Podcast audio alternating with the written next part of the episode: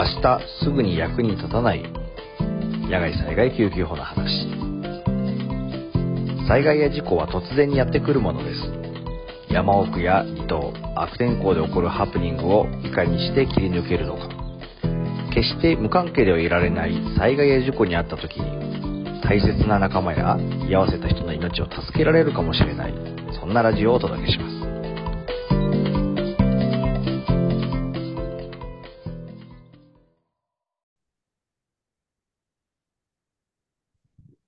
皆さん、こんにちは、こんばんは、えー、おはようございます。えー、WMA ジャパンのインストラクターをしてます、寺田と言います。え今日は、えー、我々ですね、この番組をやっている WMA ジャパン、通称ね、こういうふうに言いますが、ウィルダニスメディカルアソシエイツジャパンというですね、野外災害救急法というものを日本中で広めている、こんな団体になるわけなんですけども、これまでいくつかのシナリオ、あの、ストーリーで、あの、すでに医療アドバイザー、もしくはお医者さんたちとですね、いろんな明日役立った、役立っちゃうかもしれないプログラム、救急法の話とか、そういったものをお届けしてきたんですが、そもそもこの WMA ジャパンってなんだみたいな、そういう根本のところに全く触れてなかったので、この辺に少しフォーカスを当てた回をお届けしようと思います。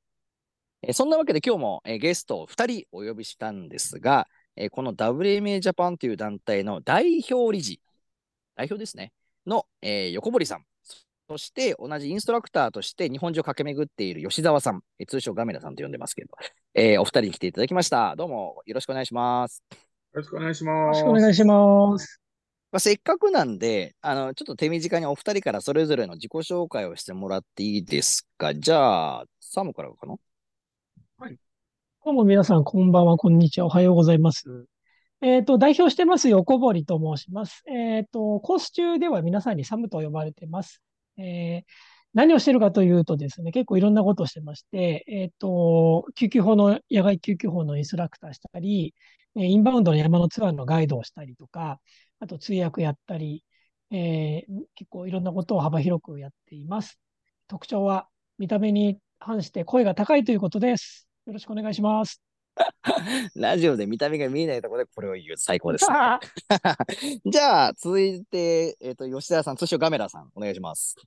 はい、皆さん、ガメラです。えー、っとですね、ガメラというのが何者かがもうわからない世代が増えちゃって困るんですけど、まあ、怪獣映画のガメラで検索しておいてください。あの、まあ、似ても似つかないと自分では思ってるんですけどね。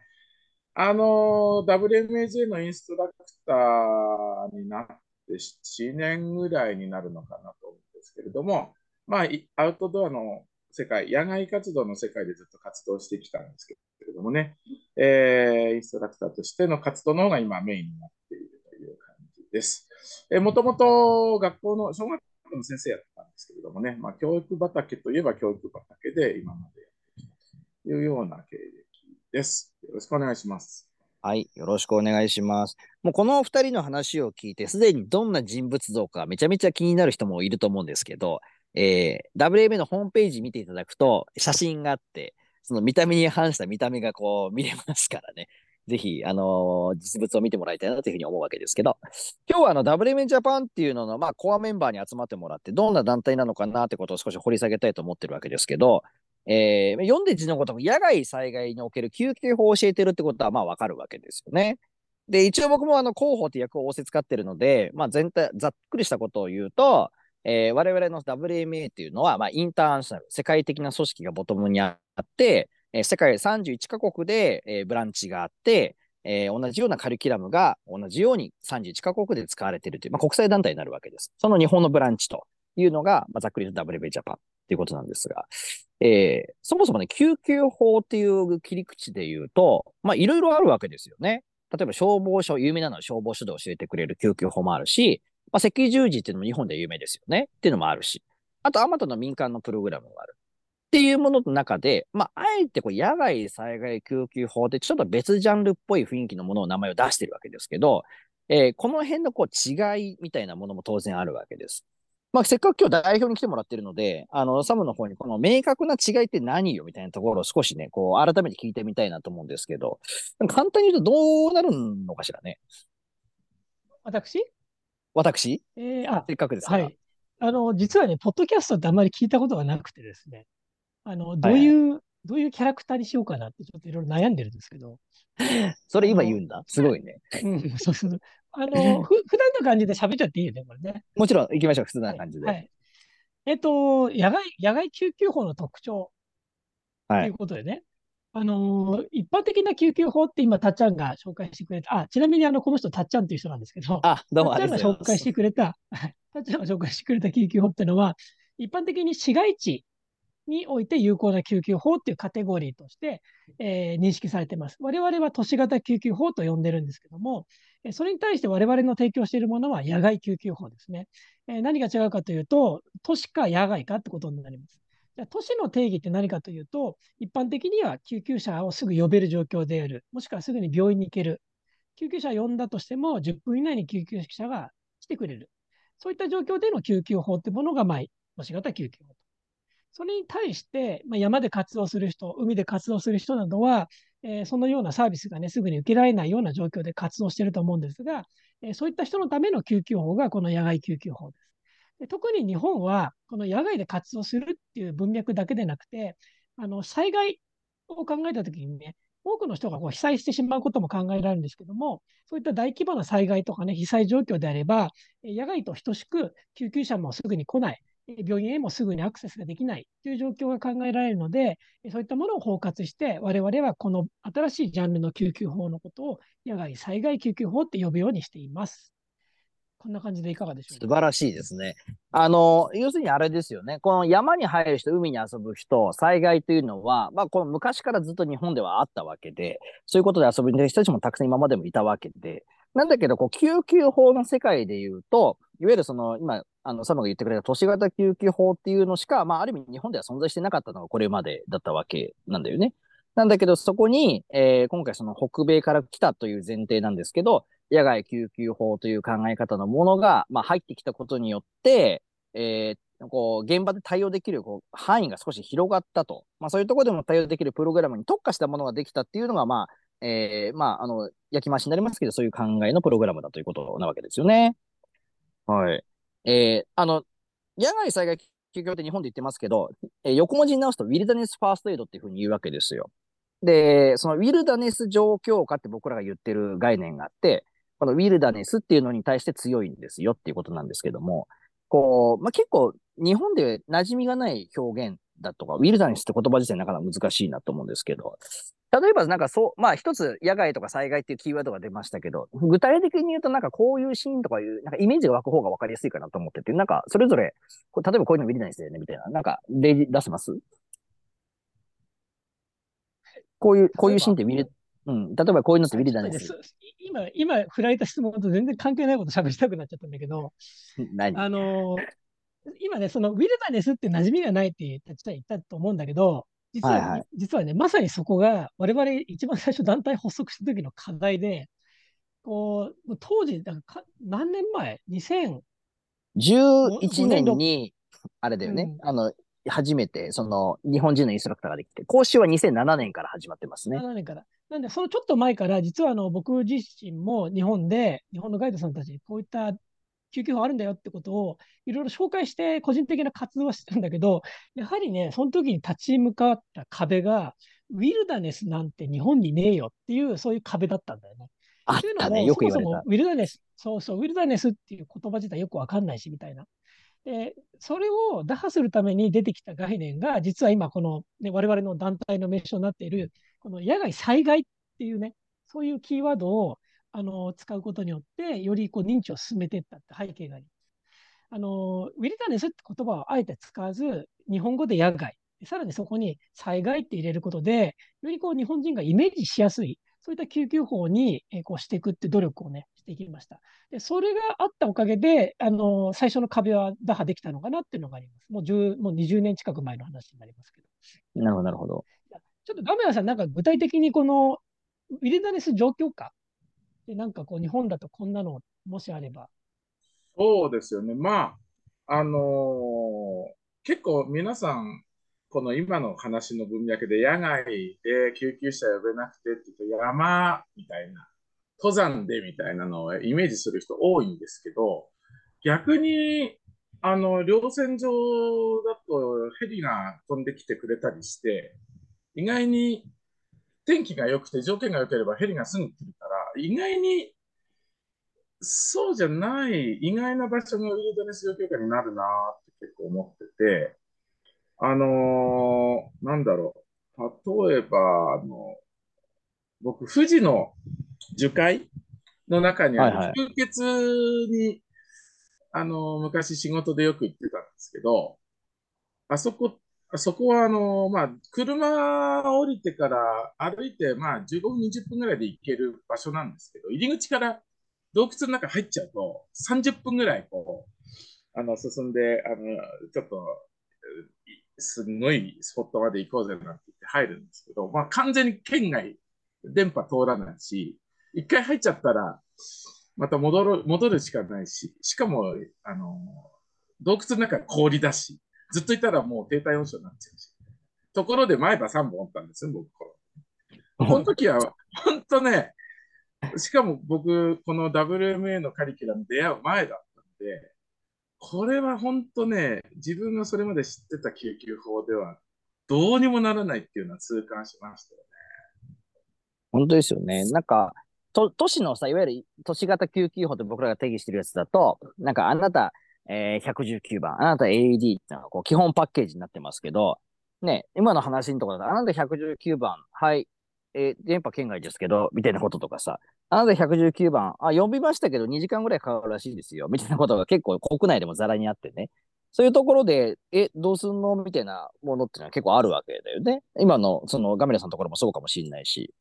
日本の聞くところによると、その登山者のほとんどが、まあ、ほとんどっていうか多くが、低山とかを楽しむ人が多いっていう話もありますけど、意外とさっきのガメラさんの話で言うと、アルプスって言われる本当高所帯。最近電波もすごい整備されてるしね、あの、結構比較的どこでも電話がこう繋がって、まあ、尾根やいろんなところに名前がついてるところが多くて、まあ、発見も早くて、なんていうケースもよく聞きますけど、実は、その里山って多くの人が歩いてるエリアの方が、僕らの文脈で言うとウィルダネスになってるケースって結構多いですよね。なんか、電波も入らない、えー、名前もついてない道、周りに何が見えますかって言うと全部杉かヒノキみたいなさ、まあ日本独特なんだろうけど、なんかそういうなんか落とし穴的な文脈ってなんかあるなって、すごい最近思うんですよね。ああとね、最近あの、あの、まあ、野外災害救急法って名前ついてるから、まあ、災害も含まれるんですけど、はいはい、まあ、結局元を正せば、あの、救急車がすぐ来ないような状況っていうことだから、うん、例えばあの、今年の夏のあの、もう熱中症で救急搬送みたいのが、ものすごいかったじゃないですか、件数。ねもう救急車足りませんとか毎日言ってましたよね。救急車も119コール鳴りやまないみたいな話だったし、はい、あの、都市部で大雪なんか降っちゃっても、やっぱりもう、救急車全、全車出動みたいになっちゃって、結構、あの、最近の、まあ、異常気象的なこの流れで、あの、救急車がもう、とてつもなく出動しなきゃいけないなんていうのは結構、台数の少ないエリアだと簡単に都市型救急システム麻痺します。確かに確かに。まあ、そういった意味で言うと、意外とこう、いわゆる新宿とかさ、その大都市圏って言われてるところも、条件によってはこのウィルダネスになり得るということで言うと、まあ、幅が広いっていうのがなんとなく伝わってきますよね。いろいろあると。あと、日本のなんだろう、その地理的なことを考えると、結構島国じゃないですか。結構とか、まあ見るからに。まあ島国、ね、結構いろんな、うん、島、離島があったりとか、あの人口がちゃんとある離島もあるし、無人島があったりとか。なので、まず一つ考えられるのは、人が生活している島であっても、実はかなりアウェーな場所なので、えそこで何かこう事故だったり大きな病気が起こった場合には、その場では何もできないっていう状況が日本中いろんなところにあるんですね、実は。で、逆にこの人が住んでないアクセスが悪い離島に行く人たちがいるんですよね。僕から見ると、ああ、行くんだなと思っちゃうけど、でもやっぱりちゃんとした目的があって、離島キャンプっていうのがね、結構いろんなところで盛んに行われてますけども、あれももう自らウィルダネスに乗り込んでるっていう状況ですよね。なんで、そういった方々にはぜひともですね、取っていただきたい救急法になってます。なんかそういった意味で言うと、なんか捉え直してみると、意外と国内もウィルダネスの方が多いとまだ言えないけど、それに匹敵するぐらいのところもいっぱいあるし、そういう状況もあるなってことはわかるわけですけど。なんかやっぱりこう、ウィルダネスファーストエイド、野外災害救急法、そしてあの僕らのロゴマークを想像すると、やっぱり紹介していくとさ、まあなんかこれって、なんかゴリゴリの山屋さんのやつだよねとか、なんか沢の奥地に入ってく人でしょとか、なんか北海道の本当のこう原野に行く人たちのもんでしょみたいなこと、未だにこうずっと言われるわけ。ね。これも WM 補足時からずっと言われ続けて、今も一部言われてるわけですけど。でもほら、今ガメラさん、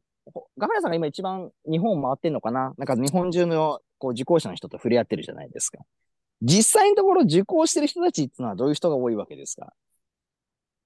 いや、もう本当にね、本当にいろいろな人たちが受けに来てますよね。あのー、やっぱり最初は多分、そのガイドさんとか、その、キャ何らかの野外活動の指導者とか、うん、なんか医療関係の人たちとか多かったかなとも思うんですけど、とにかく、そのアウトドアの愛好者ももちろん多いし、あの、結構ね、そうでもない人たちも来るんですよ。その、なんだろう。あの、災害に直面してとか、あと子供たちの命を守るためにとか、あの、本当にね、いろんな、もう本当に、いや、いや、山とかあんまり登ったことないんですけど、みたいな人も来てますよね。あの、そういった文脈で言うと、まあ、守るっていう立場の人でいうと、公務員の方、自衛隊だったりとか、まあ、警察の方だったりとか、そういった方もね、ちょこちょこ